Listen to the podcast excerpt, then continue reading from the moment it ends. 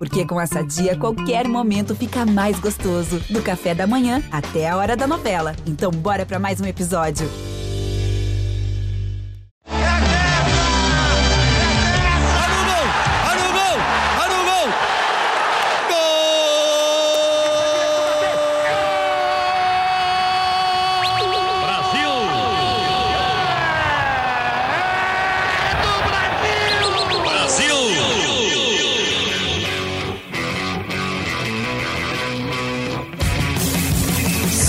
Galera, sejam bem-vindos ao primeiro Sexta Estrela de 2022, ano de Copa do Mundo, ano então obviamente especial para o podcast da seleção brasileira masculina de futebol aqui do GE. Eu sou Alexandre Losetti, estou com o Rafael Zarco, setorista da seleção brasileira no GE, que vai nos informar sobre tudo o que está acontecendo neste janeiro atipicamente movimentado, porque ao contrário do que acontece normalmente, janeiro de 22 tem jogo da seleção brasileira, graças ao adiamento, né, por causa do adiamento de tantas partidas é, durante a pandemia da Covid-19 no mundo, no continente, que afetaram as eliminatórias sul-americanas. Dois jogos do Brasil serão disputados agora em janeiro, contra o Paraguai em Belo Horizonte no dia 27 Aliás, o segundo jogo já vai ser em fevereiro, no dia 1 contra o Equador, na capital equatoriana, cidade de Quito, e o Brasil foi convocado pelo técnico Tite pela primeira vez. A primeira convocação de 2022 é, está feita, a última convocação de 2022 será para a Copa do Mundo do Catar, que excepcionalmente será disputada entre 21 de novembro e 18 de dezembro. Então, 22 começa diferente com o jogo da seleção e termina diferente com Copa do Mundo. A primeira convocação está feita e é essa aqui que o senhor Adenor Leonardo Bach, popularmente conhecido como Tite, vai falar agora para nós. Goleiros: Alisson Liverpool, Ederson City, o Everton Palmeiras. Laterais direitos: Emerson Tottenham, Dani Alves Barcelona. Laterais esquerdos: Alexandro Juventus, Alex Telles Manchester United. Zagueiros: Éder Militão, Real Madrid, Gabriel Magalhães, Arsenal, Marquinhos, PSG, Thiago Silva, Chelsea. Meio-campistas, Bruno Guimarães, Lyon, Casemiro, Real Madrid, Fabinho, Liverpool, Fred, Manchester United, Gerson, Olympique de Marseille, Everton Ribeiro, Flamengo, Lucas Paquetá, Lyon, Felipe Coutinho, Aston Villa. Atacantes, Anthony Ajax, Gabriel Barbosa, Flamengo, Gabriel Jesus, Manchester City, Matheus Cunha, Atlético de Madrid, Rafinha, Leeds, Rodrigo, Real Madrid, Vinícius Júnior, Real Madrid. Pois bem, Zarco, é, algumas questões óbvias surgem do anúncio dessa lista. É, a gente vai tratar de todas elas, mas surgiu uma questão que não é tão óbvia assim quando o Tite nos contou que o Alex Telles, lateral esquerdo do Manchester United, foi convocado porque o Guilherme Arana, do Atlético Mineiro, ainda não voltou a treinar e porque o Renan Lodge, do Atlético de Madrid, não está com o seu esquema vacinal completo. E eu queria que você começasse esse podcast contando para a gente o que aconteceu com o Renan Lodge e qual foi a repercussão de tudo isso dentro da CBF com essa não convocação. Fala, Zarco. Rosete, quanto tempo que a gente não bate papo aqui no, no podcast. Pois é, e foi curioso que foi uma pergunta minha, até meio protocolar ali na, na coletiva, né, de, de falar nada, que teve alguns, é, houve alguns retornos é, de gente que não apareceu um tempinho, né, o Alex Telles entre eles, né, é, o próprio Bruno Guimarães, acho que eu não posso errar de cabeça, mas já tinha umas três ou quatro convocações que o Bruno Guimarães não aparecia, é, e, e aí eu o Tite contou, né, do Alex, do, do Renan Lodge, e na mesma hora até entrei em contato com a turma dele, né, e tudo, e o Renan vacilou, não tem outra outra palavra para falar sobre isso. Tentou correr atrás do prejuízo quando viu que isso seria um problema para ele. É, eu não sei o, o motivo certinho, assim, tem algumas informações, mas que eu não sei, eu não posso falar publicamente, porque eu não tenho ainda, é, ah, é isso, não é isso. Prefiro ouvir o jogador, né? em algum momento eu acredito que ele vai se manifestar. Para quem não lembra, o Renan Lodge, inclusive eu lembrei disso ontem, durante a entrevista, ele é daquela cidade do interior de São Paulo, foi uma das primeiras cidades a se vacinar. Né? Ele é de Serrana, né, do interior de São Paulo, é, e ele deu uma entrevista para a gente no ano passado, é, é, dizendo que estava preocupado com os avós, que, que passou um período muito preocupado por causa da Covid, tudo, que ficou feliz quando eles se vacinaram. Então, é, é, foi, foi muito surpreendente assim para mim. Eu não sei se para a comissão, enfim, tudo mais. Claro, o Tite deixou bem claro ali, né? A reprovação dele quanto a isso, né? E, mas é, é uma coisa que eu até pontuei ontem no Twitter, ele, ele já não estava vacinado e não tinha nenhuma dose quando foi convocado lá em outubro para os Jogos de Novembro. Né? Ficou, ficou no banco em novembro, em dois jogos, sem nenhuma dose de vacina. Né? O Juninho Paulista lembrou, lembrou não, informou que ele só se vacinou agora dia 10 de janeiro, porque quando ele sentiu que o, o desleixo, sei lá o que, foi exatamente dele, ia prejudicá-lo profissionalmente, porque exigiria, além da questão da, do Equador não deixar entrar, né, aquela coisa, e, é, também exigiria quarentena. Né? Se ele viesse ao Brasil, tava, vinha né, para jogar e tudo. É, então, aquilo ali foi, foi, foi, um, foi uma bola fora para o Tite, para a comissão, mas. É, e ele está muito na frente, né, Donzete, do, do Alex Telles, né, na, na minha visão ali com a, com a, comissão e tudo, né, a disputa dele é com a Arana, né, hoje em dia. O, o Teres é um bom jogador, é óbvio, e, e o Lodge ganhou, tem, tem recuperado um espaço ali com o Simeone, né, tem jogado bem os últimos jogos, é, até Lyon também falando ah, que ele não está jogando nada, não está jogando é, reserva, ele voltou a ser titular nos últimos jogos, assim, claro que não é uma coisa consistente, não são 10 jogos consecutivos como titular, mas ele ele voltou a jogar. Né? Isso é importante demais ali, até para a disputa dele, né? É, ele vivia um bom momento, ele vive um, um, momento melhor do que quando ele foi convocado em outubro para os Jogos de novembro. Ele seria convocado, ele era a opção da comissão técnica. Exatamente, exatamente. É, e foi descartado é, por essa razão que o Zarco contou, e o Tite explicou desta forma na coletiva, com direito a bom dia, Zarco, na pergunta do nosso Rafael Zarco. Bom dia, Zarco. O, o que eu posso antecipar é que o, o, o Renan Lodge teve alijado da possibilidade de convocação em função da sua não vacinação. Essa, essa informação foi passada. Então, ele perdeu a possibilidade de concorrer em função de não ter se vacinado. Primeiro, eu particularmente entendo, eu, tem até um, um botãozinho aqui que eu carrega aqui, que ele não tem, ele é bem bonitinho, que a vacinação é uma responsabilidade social. Ela é minha e ela é com que a pessoa que está do lado. Eu trago essa responsabilidade para comigo. Eu e a minha família. Eu e as pessoas que eu tenho responsabilidade.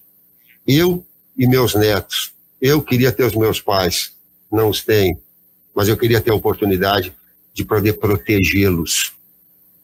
Eu queria ter essa oportunidade. Então eu vejo uma responsabilidade social. Pois é, tá aí a resposta do Tite, é, e ele fala sobre a questão da responsabilidade social, como ele vê a vacinação. Ele diz que o Renan Lodge foi alijado da disputa, no caso por ele mesmo, pela decisão de não tomar a vacina. E a informação que eu tive é que nesta convocação de novembro que o Zarco citou, a seleção brasileira, o departamento médico, a comissão técnica falaram para o Renan Lodge sobre a importância dele se vacinar, não só pela questão da saúde, como para evitar futuros problemas, como acabou é, acontecendo dessa vez. É, o, o, esquema vacinal do Lodge vai se completar no dia 31 de janeiro, caso ele apareça para tomar a segunda dose, e eu torço para que tanto ele como todas as outras pessoas aptas a se vacinarem, independentemente das idades, apareçam é, um... a tomar a primeira, a segunda, a terceira. Sim, sim, não. A gente pode até falar tranquilamente que ele vai tomar. Ele até procurou de última hora a dose única, mas não tinha, né? Na Espanha. Que bom. É, chego a imaginar que se, jogo se a preparação fosse no Brasil, teria tomado aqui a, a se ele encontrasse né? a dose única Sim. também aqui. Mas enfim, bola fora e, e agora é correr atrás do prejuízo e do, do bem-estar para todo mundo, né? Mas vamos embora. Vamos, vamos... Pois é, e, e, e o Zarco citou o Bruno Guimarães, é, três ou quatro convocações fora. Na verdade, ele ficou fora das últimas duas convocações, dos jogos de outubro e dos jogos de novembro. Em setembro, ele estava presente, jogou 17 minutos na vitória por 2 a 0 sobre o Peru, jogo aqui no Brasil, e foi a última participação do Bruno Guimarães. Dessa vez ele volta, Zarco, e volta junto com o Gerson, junto com o Fred, junto com o Casemiro e junto com o Fabinho. São os cinco volantes para as duas posições de meio campo e tem uma explicação para cinco jogadores terem sido convocados, que é a questão dos cartões amarelos, né, Zarco? Como é que está isso? Suspensões, pendurados? Pois é, retorno do Bruno Guimarães, para mim, por exemplo, eu acho um jogador é, formidável, acho que é um cara que tem uma característica muito legal de passe em profundidade, rasteiro que encontra é, um cara livre. É, até no, nesse último fim de semana ele deu um, só para me contrariar, ele deu um de canhota e, e pelo alto, um lançamento lindo para o golaço do Paquetá, ele dominou de esquerda, se não me engano, e bateu de direita, um chute lindo. É, mas ele foi convocado justamente. No PSG e Lyon, no contra o PSG, né? Isso, isso, isso. Exatamente, jogo grande, né? Legal esse desempenho dos dois que estão arrebentando o Paquetá ainda mais, né? É, mas o, o, o, Bruno chamado justamente porque tem o Fabinho, do Liverpool, suspenso, e o próprio Paquetá, companheiro de time dele, suspenso, que é a explicação para terem para ter mais dois meias, né? Que a gente vai falar ainda, que é o, o Coutinho e o Everton Ribeiro, mas é uma lista enorme de, né, de, de, pendurados ainda, né? É, os três zagueiros, né? Thiago Silva, Marquinhos, Ademir Militão, tem o próprio Bruno pendurado, o Gerson pendurado, e o Fred também, além do Jesus e do Gabigol, né? Muita gente pendurada, então provavelmente o Bruno vai, é, pelo menos para o banco, é capaz de ir, né? Com, tanta, com tantas opções assim de, de, de jogadores com possível suspensão. É, mas é uma, uma opção interessante para o Tite. Eu confesso que pensei em algum momento que talvez se encaixasse mais é, é na cabeça do Tite o Douglas Luiz para para substituir, para ser, entre aspas, né, o dublê de Fabinho ali, né?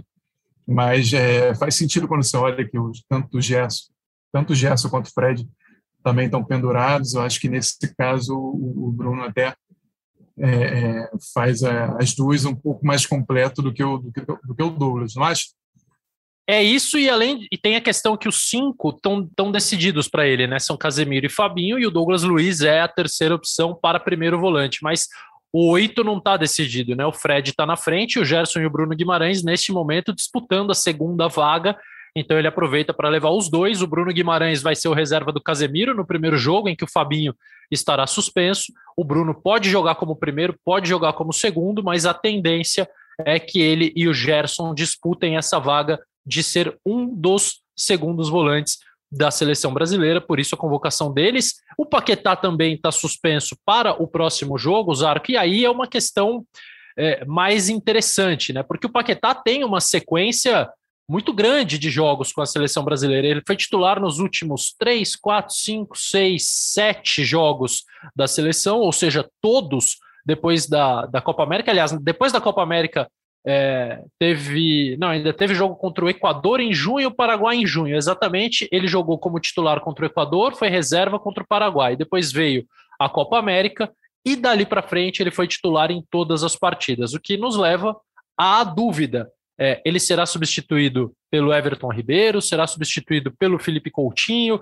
De repente, o Vinícius Júnior entra na esquerda e jogam quatro atacantes. O Tite deu alguma pista na coletiva do que ele pretende fazer para o lugar do Paquetá, que virou um protagonista da seleção, e a convocação do Coutinho repercutiu bastante na coletiva, né, Zarco? Pois é, pois é. Eu até comentei ontem na live que a gente participou do, no meio da central do mercado, que o Tite é, geralmente é mais comedido, assim, quando fica de certa maneira é, é, incomodado com alguma pergunta.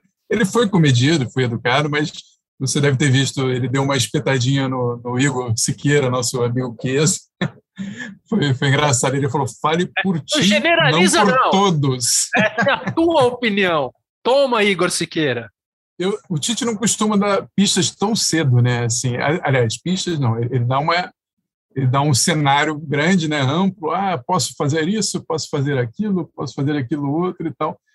Mas é, eu, eu, eu penso que que, pelo, pela coerência dele nos últimos tempos, o Everton Ribeiro pode sair um pouquinho na frente do Coutinho. Ele vai querer ver, obviamente, o, se o Coutinho voltar muito bem agora também com a, entrando no Aston Villa, né? Vai, ele está ele tá relacionado, né? Hoje, antes de gravar, eu li que o, o Guerra te falou que que no banco ele fica, né, no próximo jogo contra o Liverpool, né, se não, se não estou equivocado.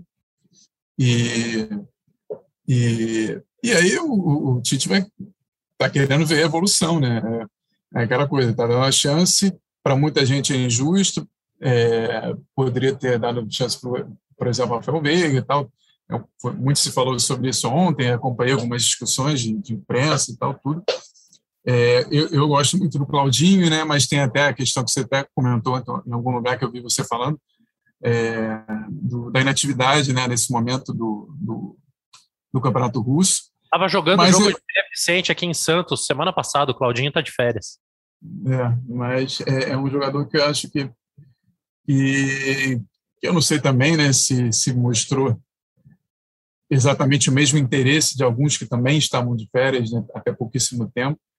É, porque é importante isso né, nesse momento. Né? O cara está no ano da Copa do Mundo, se, se ele não tiver afim, ainda mais um cara que, que foi convocado uma vez e não, nem ficou, eu, eu não teria férias não, mas enfim, né, cada um tem sua vida, né, obviamente. Não sei nem se, como é que foi o caso do Claudinho exatamente, mas é, ele é um jogador para mim que tá muito que deveria estar tá, tá, tá, brigando aí nesse momento e muito, né? Não não está aparecendo, né? pelo menos não nas convocações do Tite. E, e, e é aposto no Coutinho, que você sabe bem que eu, que eu gosto muito, mas precisa reagir, né? É, é, é, muito difícil voltar a ter um grande desempenho depois de tantas lesões. É, é, a gente está no momento de, de torcer um pouco pelo, pelo improvável. Assim, eu, às vezes o cara surpreende e consegue, né? Eu estou torcendo muito por ele, mas é, é, uma situação difícil, né? Eu vi um pouquinho dos jogos dele no Barcelona, eu tenho medo que ele tenha perdido muito arranque, confiança demora muito a voltar, então é, é algo que é, que é, é, um risco que, a, que o Tite e a comissão estão calculando, né? Vamos ver como é que vai ser. Daqui a pouquinho o Carlos Eduardo Mansur vai dizer o que ele pensa de Felipe Coutinho na seleção brasileira. Temos opiniões contundentes, tanto de um lado como de outro, além da do Tite. É, e a imprensa não pensa de maneira uníssona, tá bom, Igor Siqueira? Fale por você só na próxima pergunta. É bom esse recado do Tite. Um beijo para o Igor Siqueira, de quem estou com saudade. É, Isarco, essa semana você deu uma matéria muito interessante junto com o Bruno Cassucci, é, que nos abandonou para ir ao treino do Corinthians, e para mim está claro que ele está com prioridades equivocadas, ele deveria estar aqui conosco, vai tomar bronca, mas tudo bem, dessa vez passa. Você e o Cassucci escreveram que a seleção brasileira fez um pedido inusitado à Comembol para a data FIFA de março. Conta um pouquinho para a gente que pedido foi esse. Pois é, algo que eu não me lembro de ter visto assim, né, entre aspas, na era recente, mais moderna do, do, nosso futebol, de, de levar um time, de formar duas seleções, né? É, uma ficaria jogaria as eliminatórias, seria a alternativa, né? Que aí você poderia ter tanto um, um sub-23, talvez com, com com o Jardine, né, que até agora não, não voltou a, convocar, né, desde a da Olimpíada passada, é, com alguns jogadores que, que pudessem compor também, né, de repente até do, do, do, futebol brasileiro, enfim. Seria mais difícil, causa da questão de calendário, até porque você imagina se uma seleção já, já provoca uma, uma gritaria enorme, né? Imagina duas para para disputar. Né? Mas a outra seleção, a principal mesmo, a do Tite, viajaria para provavelmente para a Europa para fazer dois amistosos ali nesse espaço da data FIFA. Né? É, ouvi alguma coisa sobre é, é, a Itália, que tem a repescagem, mas acho que no meio da repescagem teria uma oportunidade. E, e, segundo o Gustavo Feijó, que hoje é o vice-presidente da CBF, ele não me confirmou a Itália, não quis confirmar, é, ah, não, deu, não andou mesmo, então não, não, não, adianta ficar falando nome de seleção. Mas, segundo ele, seriam três seleções de ponta com quem eles, eles já estavam conversando. Né? A, a ideia era, era ótima, né? É, você conseguir fazer é, esse teste, né? Esse, essa medição de forças, né? na verdade, não é nem um teste, é, é, o teste definitivo, obviamente, é a Copa do Mundo, mas é ter parâmetro, né? ter um mínimo de enfrentamento, que é óbvio que todo mundo se conhece muito bem e tal, mas uma coisa é você ficar é, é, estudando, estudando, estudando, outra coisa é a hora do vamos ver ali com, com rivalidade, com temperatura de jogo, com tudo, né? Mas não andou, é, seria para Comebol, para FIFA, seria meio que um, acho que seriam duas coisas, né? Para eles seria um desprestígio a competição, aquela coisa, comercial, tudo, e poderia abrir uma porteira também, né? Para isso acontecer, né? Então, é, foi uma, uma tentativa, uma, uma, uma, consulta informal, né? Que ninguém, acho que eles já esperavam que seria muito difícil, né? Ah, não mandaram um e-mail, ah, solicitamos a, a FIFA que libere, que tenhamos uma janela diferente e tal, né? mas fica, ficou na vontade e para o Tite, para todo mundo. Aliás, pra, eu sinto isso, Rosete, eu estava conversando até com o nosso querido Daniel Mundim, que isso vai provocar um apagão de, de, de confrontos, é, quase que dos anos 30 ali, né, entre, entre seleções assim, né, de, de grande porte, né, que não jogam há muito tempo, né, seleção europeia com seleção sul-americana, né, vai ser uma Copa meio, meio, meio inédita nesse ponto, assim, porque está é, tá simplesmente inviável se enfrentarem. Né? Os confrontos são cada vez mais raros. Né? É, ontem eu conversava com uma pessoa da CBF e a gente definiu que o futebol mundial virou um grande estadual, né? São vários estaduais, né? Tem o, tem o europeuzão, tem o africanão, né? Tem o comembolzão e, é, e eles estão se enfrentando num calendário gigantesco que realmente impede que, que haja essa interação. Não deixou nem mais. Não deixou é. nem mais de um Rio São Paulozinho de bobeira. Não rola, assim, não rola, não, não rola. É, é, o Caribão, né? Tem o Caribão, que esse é gostoso de queria ser enviado para cobrir o Caribão, é, mas está difícil realmente. É, eu acho que aí tem, tem algumas questões a se pontuar, né? O Brasil enfrenta em março Chile e a Bolívia para fechar a eliminatória, duas seleções que hoje estão disputando vaga na Copa do Mundo. Então essa decisão do Brasil poderia interferir. Ah, claro, também. Né, na classificação da Copa. É, e aí por essa razão uma reclamação do Uruguai, da Colômbia, do, do Paraguai, e aí eu entendo do Peru. Uh, acho que a Comembol, desse ponto de vista, está correta de preservar seu torneio, que está completamente defasado, ultrapassado no formato, mas não é agora que ela vai resolver mudar. E duvido muito que a Itália toparia jogar contra o Brasil entre o primeiro jogo e o segundo da repescagem. A Itália tem uma bucha gigantesca pela frente, ela precisa ganhar da Macedônia do Norte no dia 24 de março para no dia 29 enfrentar o vencedor de Portugal e Turquia fora de casa, ou Portugal em Portugal, ou Turquia na Turquia, ganhar os dois jogos para chegar à Copa do Mundo. Eu não acredito que a Itália toparia um confronto deste porte entre dois jogos tão decisivos, mas seria ótimo se o Brasil, se o Brasil pudesse enfrentar europeus. Isarco, para a gente fechar a nossa parte, o que esperar do calendário brasileiro daqui até a Copa do Mundo? Tem amistoso em junho, é, eu sei e tenho informação que tem a obrigação de fazer um amistoso contra a Argentina por contrato. A PIT, a empresa que controla os amistosos do Brasil, também controla os amistosos da Argentina, então é provável que essas seleções se enfrentem em junho. Já ouvi dizer que pode ser na Austrália, mas que não está fechado. O que esperar do calendário brasileiro até a Copa do Mundo de 22? Vai depender muito do, do, do sorteio, né, do dia 1 de abril. É, isso o Juninho até falou para a gente numa entrevista recente. É, isso vai guiar, nortear de alguma maneira até os possíveis amistosos, né?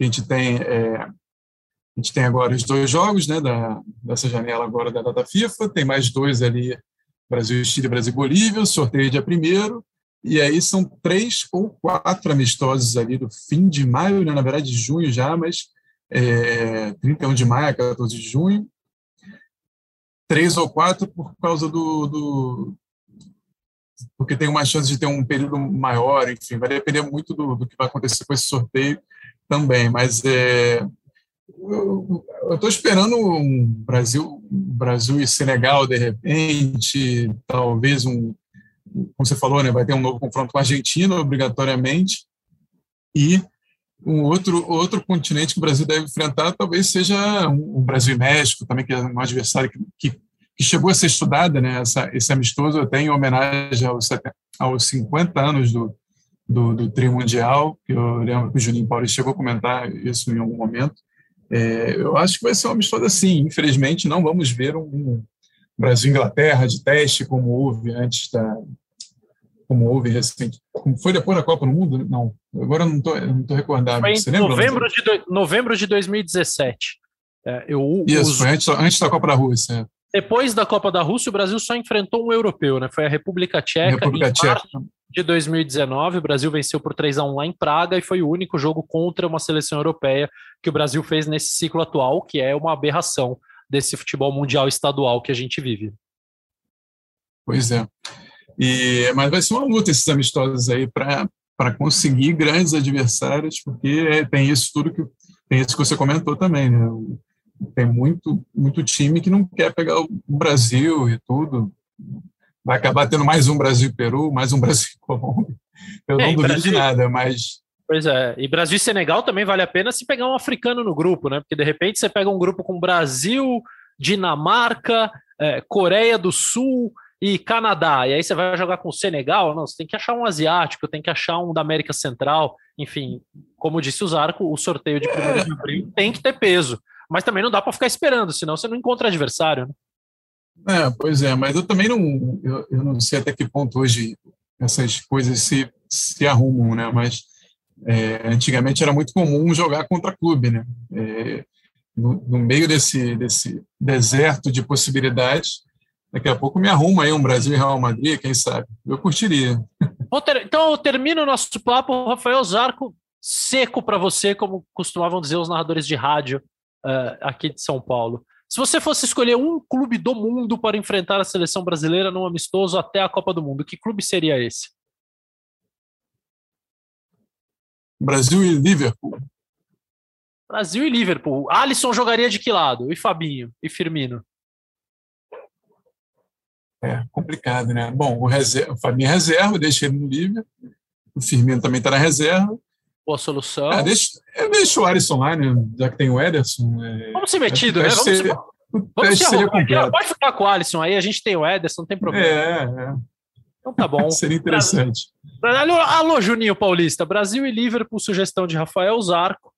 É, eu gostei da ideia vamos fazer campanha para um Brasil e Liverpool. É melhor do que de repente pinta um Brasil e Madagascar aí até o final do ano, né? Brasil e Cuba. É, é legal por todos os fatores, menos pelo fator futebol. Né? Então, tomara que a gente veja o Brasil com adversários competitivos, Rafael Zarco. Muito que bem, obrigado pela sua participação. Estou com saudade de você, espero vê-lo pessoalmente em breve. E nas próximas semanas, lógico, Brasil viajando, você volta aqui para deixar a gente bem informado, beleza? Beleza, Zete. Um abraço para todo mundo, para o Pedro aí, nosso, nosso companheiro. Tudo de bom. Bom trabalho, Conde. Até. Na nossa substituição aqui no Sexta Estrela, sai Rafael Zarco, entra Carlos Eduardo Mansur para a gente analisar é, tudo isso, todas essas informações que o Zarco passou para a gente. Mansur, nosso comentarista aqui do grupo. É, Mansur, primeiro, é, já te desejei bom 2022 fora do ar várias vezes, mas bom ano, porque é o nosso primeiro sexta estrela do ano da Copa do Mundo, então bom ano de Copa para você.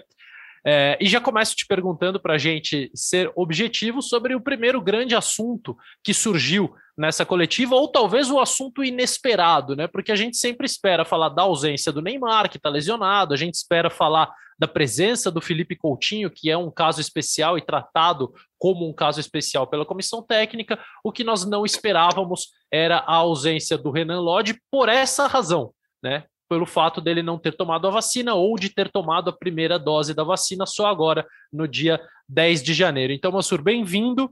E como é que você viu todas essas declarações sobre esse tema que, obviamente, é, não é comum nas entrevistas da seleção? Tudo bem, Lozete? Prazer falar com você. É, o treinador, no caso você, pode ser pressionado pela torcida com essa substituição do Zarco por mim, é capaz das reações não serem positivas, mas enfim, é, esse assunto do Lodge é impressionante, né? É, a essa altura você, você, você ter um atleta de futebol. Bom, a gente tem exemplos por aí em outros esportes, inclusive, que mostram que talvez não seja tão impressionante assim. Mas é, é, eu, de certa forma, gostei da maneira como o Tite tratou, ou seja, abertamente a situação foi colocada, que foi pela vacina. O Tite colocou a opinião pessoal dele, de que a vacina é uma obrigação social, mais do que uma. Mais do que qualquer coisa, que é uma questão de respeito a, a, a questões de saúde pública, de coletividade, de convivência em sociedade. É, acho até que, que o gostaria até é, que a seleção tivesse como norma, né? E aparentemente não é uma norma o César Sampaio deixou claro, é uma questão de, das autoridades do Equador, ele não poderia entrar no, no Equador para para fazer os jogos, não foi uma questão de uma imposição da seleção brasileira.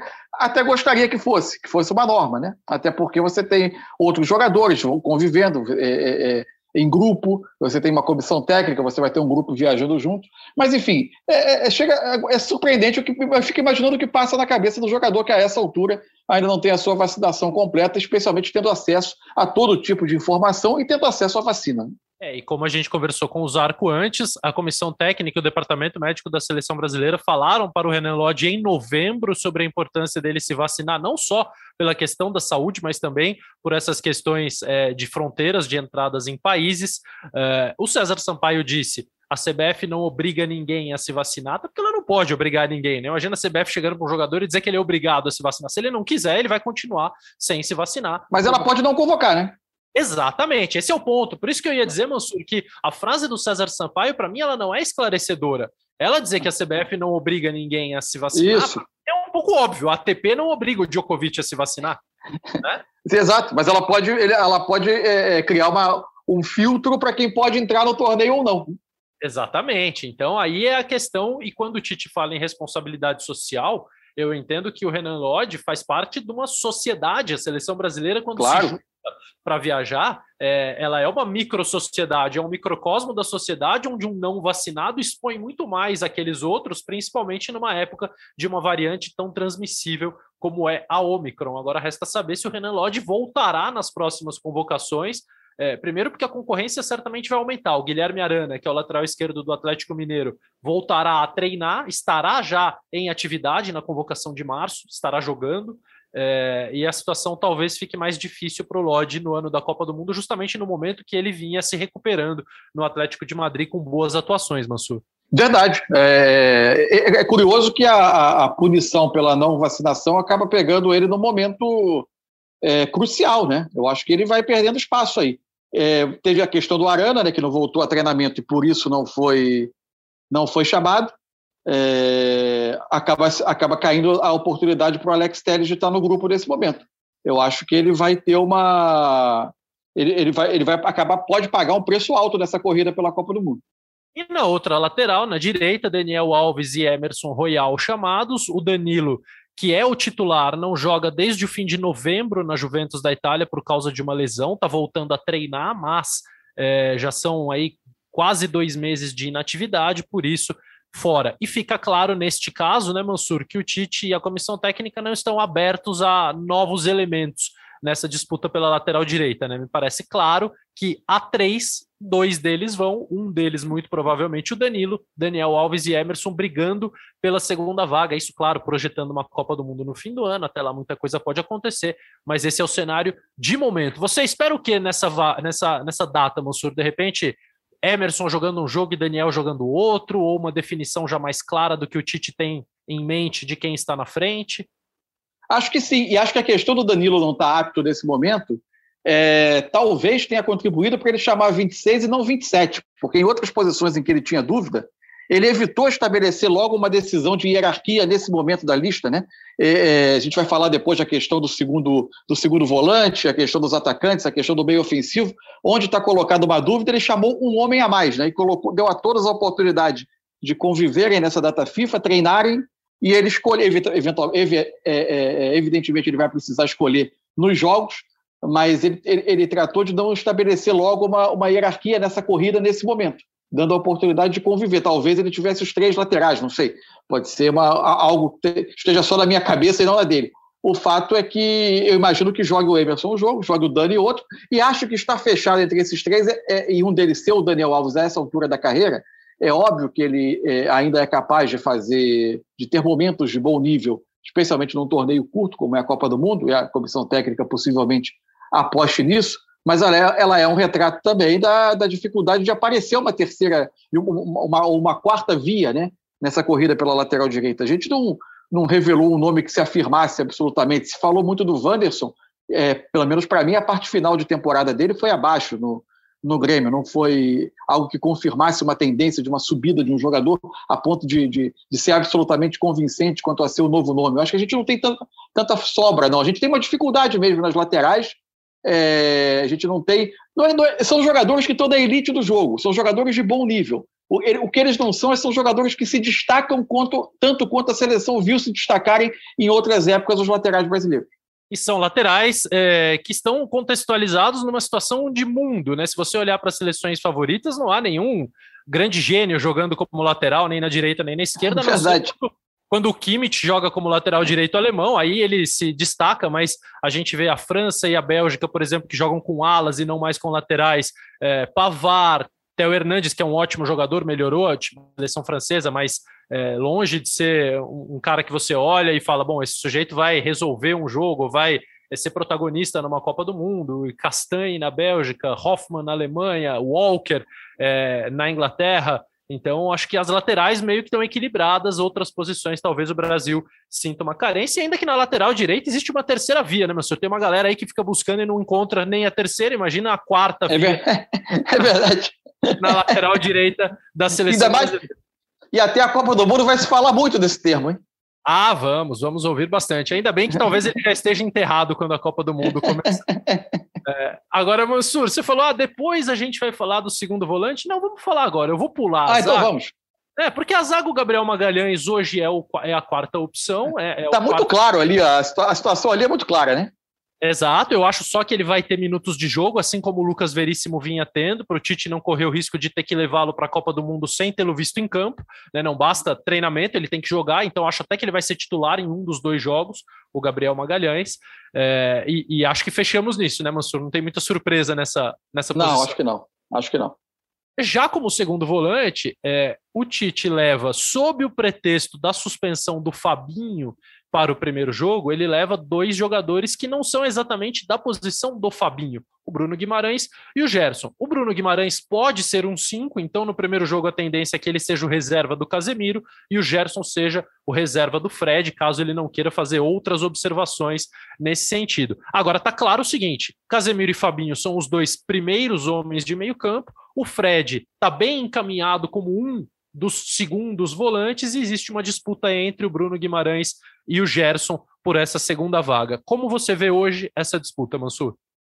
Eu vejo, é, eu acho que a avaliação que você tem aqui do Gerson, ela, em dado momento, ela foi um pouco diferente do que eu via na, na, no futebol francês. Eu acho que ele teve um início com alguma dificuldade, ele teve o São Paulo mexendo ele de posições do campo, por vezes iniciando um pouco mais adiantado, mas eu vejo ele hoje como um jogador que está se estabelecendo ali no, no, no.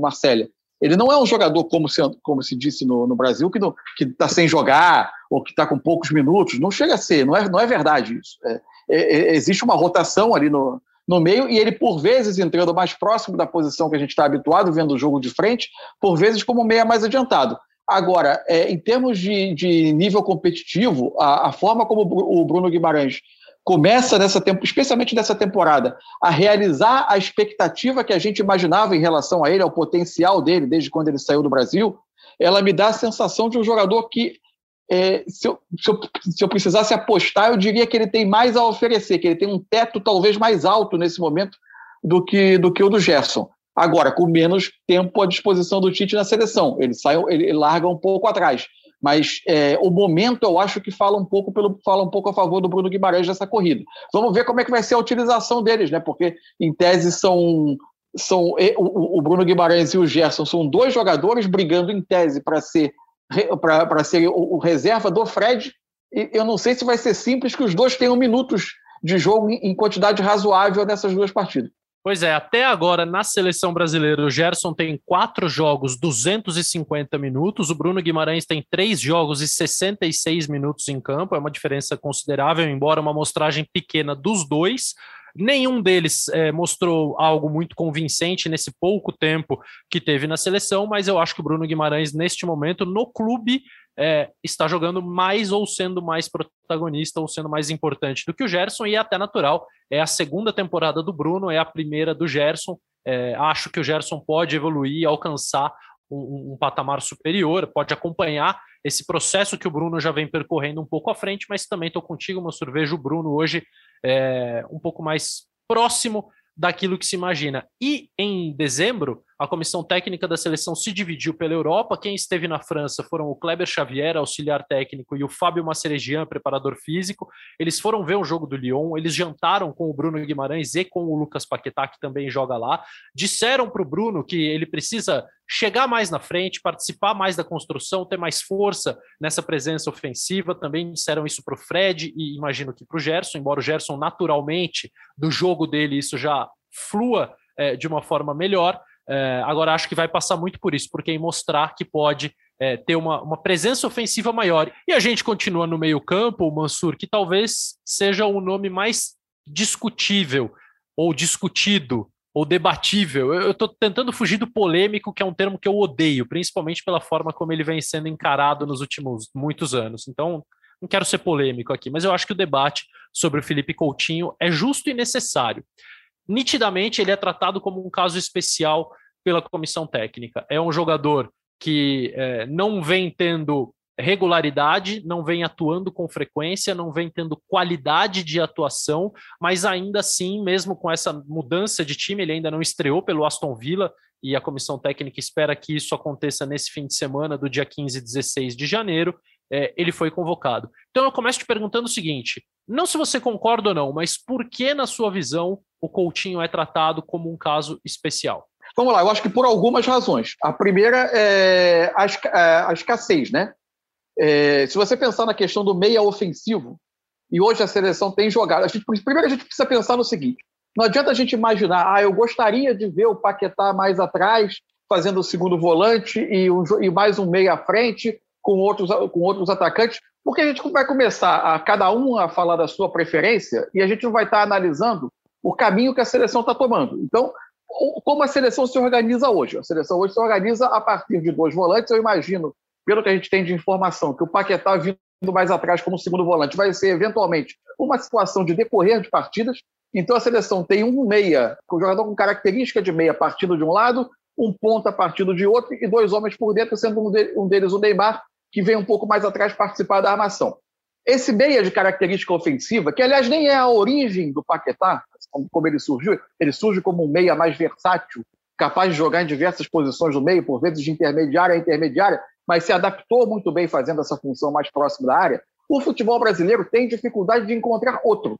Então eu imagino que na cabeça da comissão técnica venha, se eu perco o Paquetá no jogo, além de eu ter que alterar muito a característica do time, eu corro o risco de ficar com quatro homens de característica muito vertical na frente e fazer o time se partir em dois. Isso já aconteceu em alguns momentos da trajetória recente dessa seleção, quando ele usou essa formação. O Tite chegou a testar a seleção com quatro, na Copa América, inclusive, com quatro homens de característica muito ofensiva, e isso aconteceu.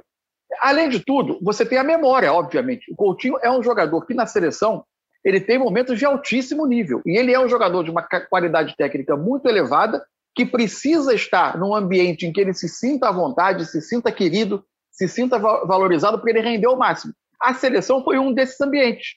Então, quando você tem um jogador com essa qualidade, numa posição de escassez, que você está buscando um segundo nome, que o Everton Ribeiro, que vem sendo por vezes esse reserva imediato, ele, em jogos de mais alta exigência, ele já deixou um pouco a desejar. Jogar em espaço curto, ter ações rápidas, ele já de, deixou, a, deixou a desejar nesse ponto não teve a melhor das temporadas do Flamengo. É, eu acho natural que, diante de uma carreira como a do Coutinho, que foi interrompida por, vamos dizer, duas temporadas praticamente, por uma, por, por uma adaptação difícil ao Barcelona, depois no Bayern, onde era difícil jogar mesmo, ele era utilizado numa posição que era do Thomas Miller, era difícil ele ter lugar e continuidade no time, e depois uma lesão que terminou em três cirurgias. É, acho, eu entendo que a seleção, diante da necessidade, tente dar um empurrão para que esse jogador tenha um processo de recuperação. Ou seja, vamos mostrar que ele é importante para nós para ver se esse jogador acende junto com a transferência agora para o Aston Villa, mas ele ainda não jogou no Aston Villa, ver se esse jogador acende. Porque, de fato, não há outra. Se alguém encontra a outra opção, se alguém encontrar uma outra opção, ela pode, ela pode entrar nessa discussão. O Claudinho, que me parece um nome de muita qualidade e que se adaptou muito bem ao Zenit, também está no momento sem jogos, né? Porque você é, tem uma paralisação. para no inverno, né? Exatamente, porque a competição para. Então, eu acho que é, é, é, é a pessoa é possível concordar ou não concordar com a convocação do Coutinho. Eu só discordo da abordagem de que a convocação dele não tem explicação. Não, ela tem uma explicação, basta buscar a informação. É, agora, pode se concordar ou não concordar. Eu, por exemplo, eu acho que o Coutinho é um jogador de um nível tão alto que eu faria essa aposta. Até porque, Mansur, tudo tem explicação e nossa função é explicar, né? Se a gente não conseguir Exato. explicar, a gente não está cumprindo o nosso papel. Sobre o, o Coutinho, há é, textos muito válidos defendendo ou não a sua convocação. O Casagrande, por exemplo, escreve no seu blog no GE que ele não gosta da convocação do Coutinho nem da do Daniel Alves. Tem a coluna do Martim Fernandes no jornal o Globo dizendo que o Tite deve, pode e deve ser teimoso em algumas situações. Ele usa o caso do Coutinho como exemplo. Eu tô com o Mansur e digo mais, Mansur. É, se você não tiver um, se o treinador da seleção ficar cinco, seis anos no cargo e ele for obrigado a continuar seguindo só a rotina dos clubes, quem está bem no momento, não tem sentido você manter um técnico da seleção nem por duas datas consecutivas. Não, contrata por data FIFA. Foi um frila, exatamente. É isso, exatamente. É. Paga diária ao treinador. Vamos pagar diária ao treinador. Exatamente, porque se o técnico da seleção tem uma rotina de cinco anos, mais de cinco anos de trabalho, e baseado nessa rotina, ele entende que jogador X, determinado atleta, é importante para o processo dele, ele está mais do que certo em insistir. Ô, ô tudo direito. Claro, existe uma frase que ficou. A gente costuma construir frases feitas e elas viram verdades absolutas, né? A história do seleção é momento. Essa é a péssima. Seleção, ela pode ser momento em, algum, em algumas situações muito claras. Um jogador com uma, uma sequência de alguns meses de atuação muito ruim. Vinícius Júnior. Mas é momento. É, o, o, Vinícius agora é um momento alto que parece corresponder ao que ele será como jogador, mas é um momento recente. Né? Isso. Ele começou, ele, ele, ele, desabrochou como esse nível de jogador, é, fazendo o que ele está fazendo hoje, não tem tanto tempo assim.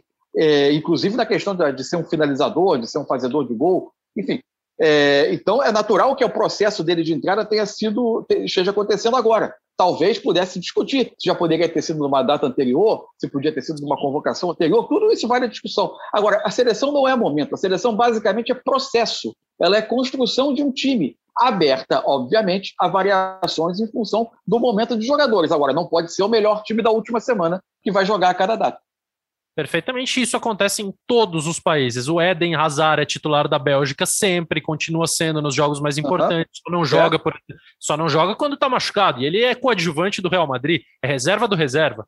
Né? E, e, agora o Roberto Martinez sabe, entende e conhece a importância dele para a seleção belga no contexto da seleção, que é completamente diferente do clube. E Mansur, para a gente terminar nosso papo, é o seguinte: é, quando a gente acha que o filtro vai começar a funilar né, que, que, que a situação vai começar a se fechar, o Tite abre mais, porque ele coloca o Rodrigo no ataque. Então, é, além de todos aqueles nomes que a gente sabe que vários vão cair na lista final, agora surge também o nome do Rodrigo. No ataque, o Neymar não foi convocado porque ainda não se recuperou de lesão, não voltou a jogar. Richarlison não joga desde 12 de dezembro. Roberto Firmino voltou em 16 de dezembro, desde então fez cinco jogos, só um completo com uma minutagem baixa e a informação do Liverpool de que o músculo ainda precisa de certos cuidados para ele poder performar em alto rendimento.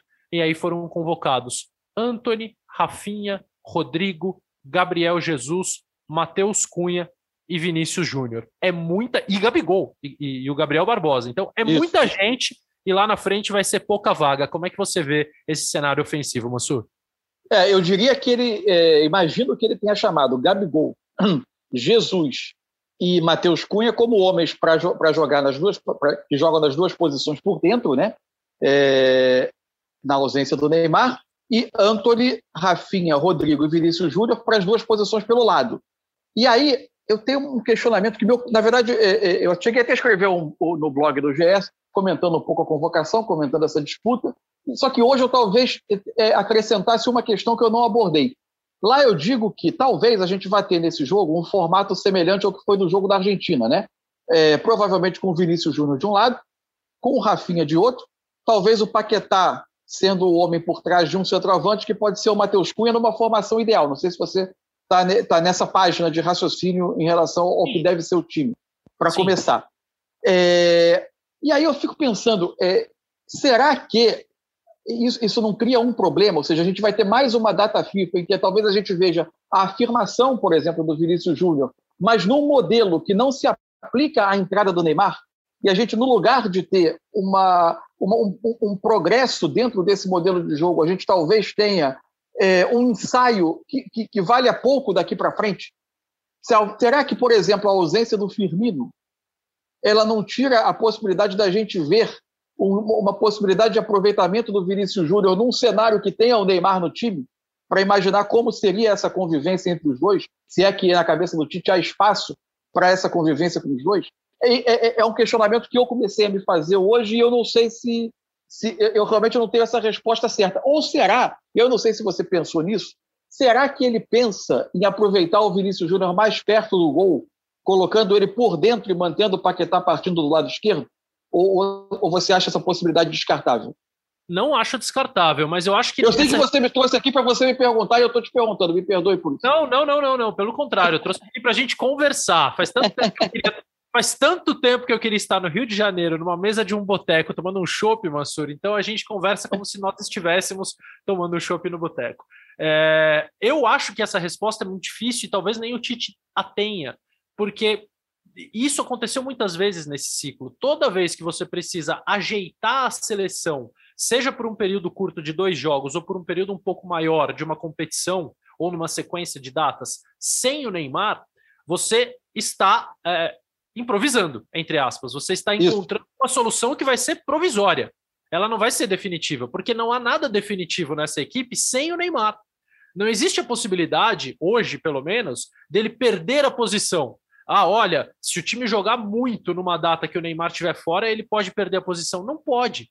Então, qualquer solução que se encontre sem ele, é, ela é provisória. E quando Sim. ele volta, ele tem peculiaridades, e me parece que não há nenhum outro jogador é, igual a ele ou capaz de fazer a mesma função partindo da mesma posição, e talvez o Firmino seja aquele que mais possa se aproximar, mas com características individuais bastante diferentes, é, na condução da bola, no que ele faz a partir do momento em que ele tem a posse, é, que, que transformam a seleção sempre nessa questão de tentar aproximar o máximo possível do que você vai ter quando o Neymar estiver em campo. E aí é que também tenho essa dúvida em relação ao Vinícius, se ele poderá ser um reserva do Neymar na mesma posição ou se ele vai partir do lado esquerdo. Eu tendo a acreditar, pelo processo de evolução do Vinícius, que ele continuará partindo da esquerda, talvez tendo um desses jogadores de dentro com uma característica mais de meio-campista para tentar emular mais ou menos o trio de meio-campistas do Real Madrid, que favorece muito o jogo do Vinícius, Casemiro, Kroos e Modric, ainda que num, num triângulo diferente, né? Porque o Casemiro é o volante e dois estão à frente dele, o Kroos e o Modric, mas é um trio que, que circula mais a bola, que trabalha mais a bola com velocidade. Eu não sei se o Tite pensa em tentar fazer algo semelhante para favorecer o jogo do Vinícius. A questão é que é, essas opções que ele tem dão a ele inúmeras possibilidades de desenho ofensivo. Sem dúvida. Né? Eu vou até fazer, e até para fazer justiça aqui, é, é, essa questão do Firmino poder minimamente emular o Neymar, é óbvio que eles têm diferença, é, mas eu, ela me ocorreu hoje. Tem muita, a rede social tem muita coisa ruim, mas tem muita coisa interessante, né? É, é, foi até lendo um, um, um, perfil que é interessante, que eu até recomendo, o Falso, no, Falso 9. É um ah. perfil no Twitter interessante. E, e ele fez essa colocação de que o Firmino talvez pudesse emular o Neymar numa tentativa de não mudar o desenho, fazendo um teste com o Vinícius no time. E, e aí me ocorreu essa dúvida, se de fato talvez ele não pudesse, e aí eu comecei a pensar, então, talvez o, Vinícius por dentro, mas é, e eu fiquei com essa dúvida, se de fato não, não, talvez não fosse melhor ter o, a, a, possibilidade de desenhar o time. É evidente que se o Firmino aos poucos está saindo dos planos, é, também faria pouco sentido você tê-lo como um dublê de um jogador que não está e depois não usá-lo mais, né? Seria uma situação, uma situação difícil. Resta a gente entender também no futuro qual é, de fato, a, a, a visão do Tite em relação ao futuro aproveitamento do Firmino no grupo. É, eu sei que é um exercício absolutamente delicioso reduzir todos esses jogadores a seis ou sete vagas. Né? É. Porque se a gente imaginar uma lista de 23 para a Copa do Mundo, é, nessas quatro posições ofensivas, oito jogadores serão convocados, quatro titulares e quatro reservas. O Paquetá está inserido em um desses oito, então não são só atacantes. Se o Felipe Coutinho for convocado, ele também está inserido como um desses oito. Então, é provável, e o Tite indica, quando ele leva Paquetá, Coutinho e Everton Ribeiro, que ele quer ter dois meio-campistas ofensivos porque senão ele poderia levar um só e, e substituir o Paquetá por um atacante. Não me Exato. parece a prioridade dele. É, então sobrarão seis vagas para atacantes. É, uma é do Neymar, sobram cinco para Vinícius Júnior, para Rafinha, para Anthony, para Rodrigo, para Richarlison, para Firmino, para Gabriel Jesus, para Matheus Cunha, para Gabriel Barbosa. Eu nem sei quantos nomes eu falei, mas é, vai ficar muita gente boa de fora, Mansur. Eu acho que você falou oito, não foi?